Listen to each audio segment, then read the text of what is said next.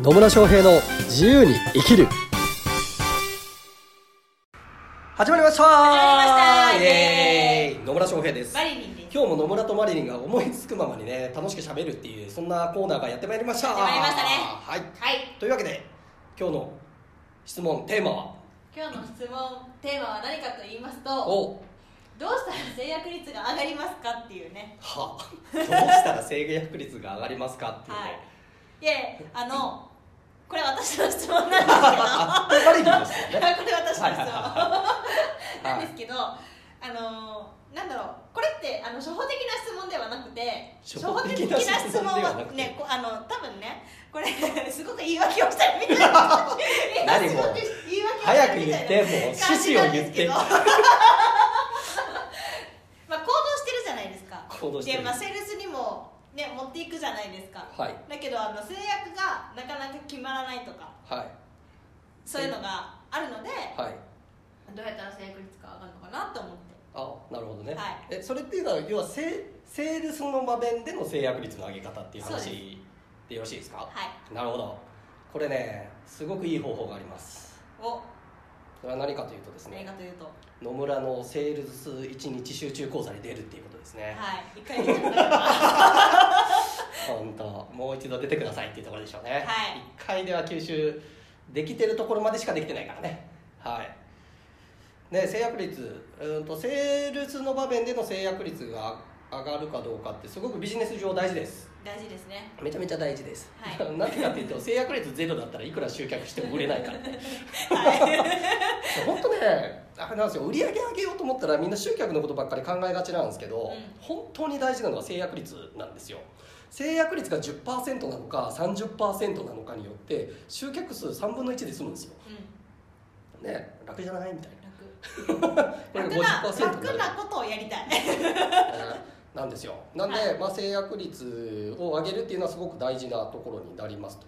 で、まあ、セールスの場面でっていう話にもなるんですけど実はビジネス全体で制約率って考えておく必要性があって、うーんだからマーケティングの段階からもう本当は必要になってきます。だからもう目の前のその商談の場とかセールスの場面っていうのになる前に相手との関係性が築けてるかだったりとかそもそも来ていただいている方がターゲット層なのかどうかっていうところも大きいです。うんうんうん。なんでね全然関係ない人が来て「いや制約率上がりません」って言っても「そりゃそうでしょ」ってなるわけじゃないですか。いや自分いらないっすよね。そんな人ばっかり相手にしてたらそれは上がらんわっていう話になるのでちゃんと自分のターゲット層なのかっていうところを集められてるかっていうところから考える必要性はあります。はい。なので、まあ、私がおすすめしてる形だと例えば、まあ、なんか情報発信したりとかセミナーやったりして興味関心が高い人を集めてそこから個別の面談とかに、まあ、個別のセッションとかに進んでもらってセールスするっていうことをおすすめしてます。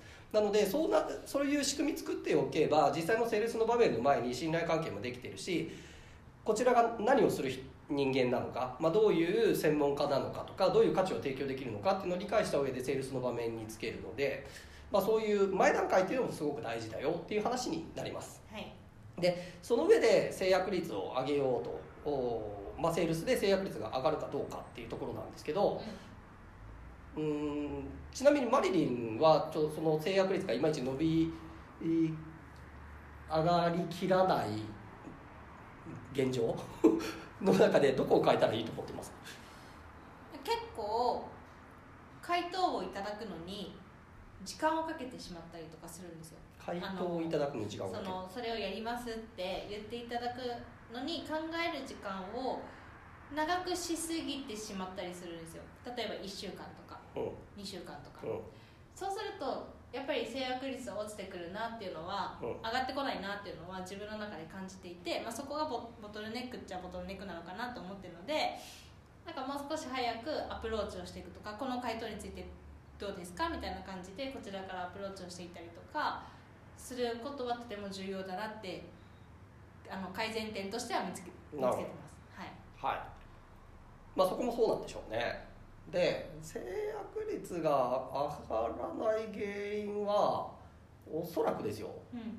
ちゃんと相手がクライアント、まあ、クライアントさんというか、まあ、見込み客の段階かもしれないですけど相手がその行き着く未来をイメージできてるのかなっていうところだと思います。うん。なるほど。うん。まあセールスの講座でお伝えしてるんだけどね。はい。まあね講座を受けてね理解したつもりになってるのと実際できてるのとは違ったりはするので、うん。まあ、その辺を意識してもらうといいかな。だからまあ何度も私のセールスの講座とか受けに来る方いらっしゃるんですけどまずですね相手がこう欲しいとか契約をするって決めるためには相手がその商品とかサービスを買った後の未来をイメージできてないと買わないんですよ。うんだからコンサルっていうところでいくとコンサルを受けた結果自分はどうなるとかうちの会社はこうなれるよっていう未来が描けててかつそこまでの道筋まで見えているのかっていうところなんです。うん。うん例えば私がやってるコンサルでいくと、まあ、月100万稼げるようになりますよ。まあ本当誰でもできると思ってるんですけど月100万ぐらいなんか。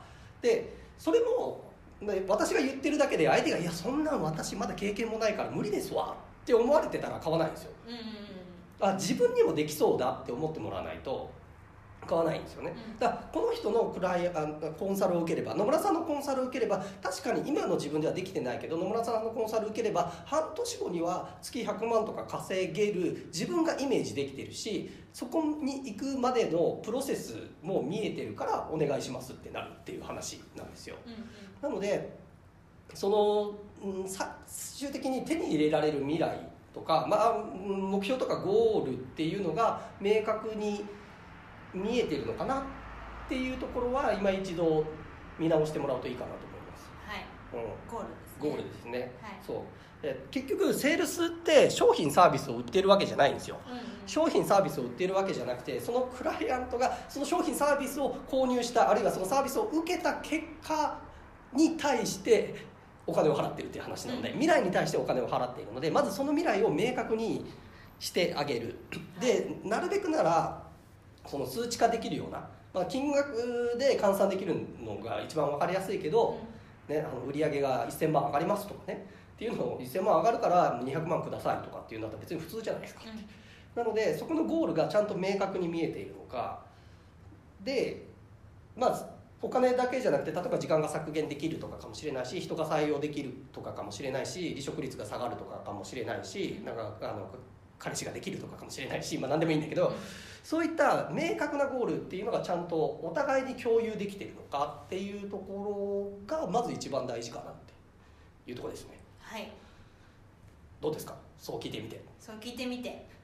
確かになんか人と人を挟んでしまったりとかするんですよ。あのその会社の人会社っていうかその社長さんにお話をした時に、その社員その現そ今そこにいない社員の話をしたりとかもして実際に私が見に行かないとわからないこととかもおっしゃられるのでじゃあこの社員その社長さん社員さんをどうしたいかっていうのをこここの未来が欲しいって私にすごく言ってくるんですけど、まあ、その社員さんを私は実際見てないからじゃあ結局なんだろう何がその人が何ができて何ができないのかっていうことがわからないからじゃあここのゴールに行くためにはっていうところが空白のままだったりしちゃってたなっていうのはやってましたね。気づきましたね。はい。はい。そうですね。だからまあい今の話で言うと、まあ、社長さんにはこうなりたいっていうゴールがあります、なんだけどマリリンとしてはその実際にじゃあ、えーサポートする人は社長さんじゃなくて社、まあ、従業員の方。でその従業員の方が分かってないからマリリン自身はその社長さんが言っているゴールが見えてない状態だったってことでしょ。そうです。ある意味。だとしたらそこはお互いにゴールが共有化できてないから制約率制約はしにくくはなりますよね、じゃあどうしたらいいかっていう話になってくるので、まあ、別にいろんな方法あると思いますよ。その従業員の方と一回合わせてくださいっていうんだったら会えばいいし、うんまあ、それはじゃあいまず従業員の方と話をするために、まあ、初期費用だけいくらくださいっていうところから始めたって別に構わないしっていうところにはなります。なのでそうお互いがねちゃんとそのゴールを共有するっていうところがセールスのスタート地点なんですよ。ある意味。はい。でそのすゴー,、まあ、ゴールかスタート地点ってなんか謎だけど 言葉としては。本当ねセールスとしてはまずスタートはもう本当そのゴールを明確にすることです。お互いのゴールここまで行くんですよねっていう合意を取ること。でそこに行くための道筋っていうのを私はこのようなやり方だったりとかメソッドだったりとかあこういう期間でこういうカリキュラムでやりますよっていうその道筋まで明確に見せていけばあじゃあ確かにマリリンにお願いすればその社長さんからすると、その従業員が変わって自分が欲しい未来が手に入るんだなっていうのが分かれば制約していくっていうことになります。でこれ本当セールスはねもう何でも何でも一緒です。何売るのでもそうでみんなね結構商品とかを売りたかったりとかあ自分のノウハウとかを売ろうとするとなかなか売れなくてですね、うん、そうじゃなくてクライアントがこう求めている未来だったりとかゴールだったり目標っていうのを明確にしてでそれを共有してそこまで導くために私にはこういうプロセスや手段がを持ってるんですよ。だから一緒にやりましょう。そうすれば私と一緒に行ってくれれば早くこのゴールに到達できるんですよ。っていうことをいかに相手に認識してもらえるか、うん、それができれば制約率っていうのは必ず上がっていきます。はい、はい、なんで自分の都合で売ろうとするのではなく 相手が欲している未来。は何なのかな。じゃあそのために自分はどういうサポートをすればそのゴールに早く一緒に導いてあげることができるのかなっていう観点で成立をしてみると制約率は上がっていくというところになります。はい、はい、でね、その細かいステップとかね知りたい方はたまに23か月に1回セールス1日集中講座っていうのをやっているので、まあ、そちらを受けていただくとですね本当制約率めちゃめちゃ上がるんですよね。あのセールスやると売れるんですよねっていうところがあるので、まあ、マリリンもね一回習ったからでも忘れてるところもあると思うので。はい、はい、そうそう。あの本当に分かった気になってるのと実際やってるのとって違ったりするので、ね、こうと言いつつやっぱねやり続けてみてください。そうするとどんどんポイントが分かってくるようになってくるので本当ねクライアントを未来に導くのがコンサルタントの仕事なのでセールスもそういうことですと。この未来を一緒に描いてでそこに一緒に行く道筋も描いていけば必ず制約率は上がっていくのでぜひそういう心づもりでセールスに臨んでいっていただければなと思います。はい、はい、ありがとうございます。というわけで今日も最後までお聞きいただきありがとうございます。ありがとうございます、えー、疑問とか質問とかありましたら、えーまあ、メルマガに返信していただくのも結構ですしポッドキャストの詳細のボタンを押してもらうと質問フォームのリンク貼ってますのでそちらからどんどん質問いただければなと思います。はい、はい、それではまた次回お会いしましょう。さよなら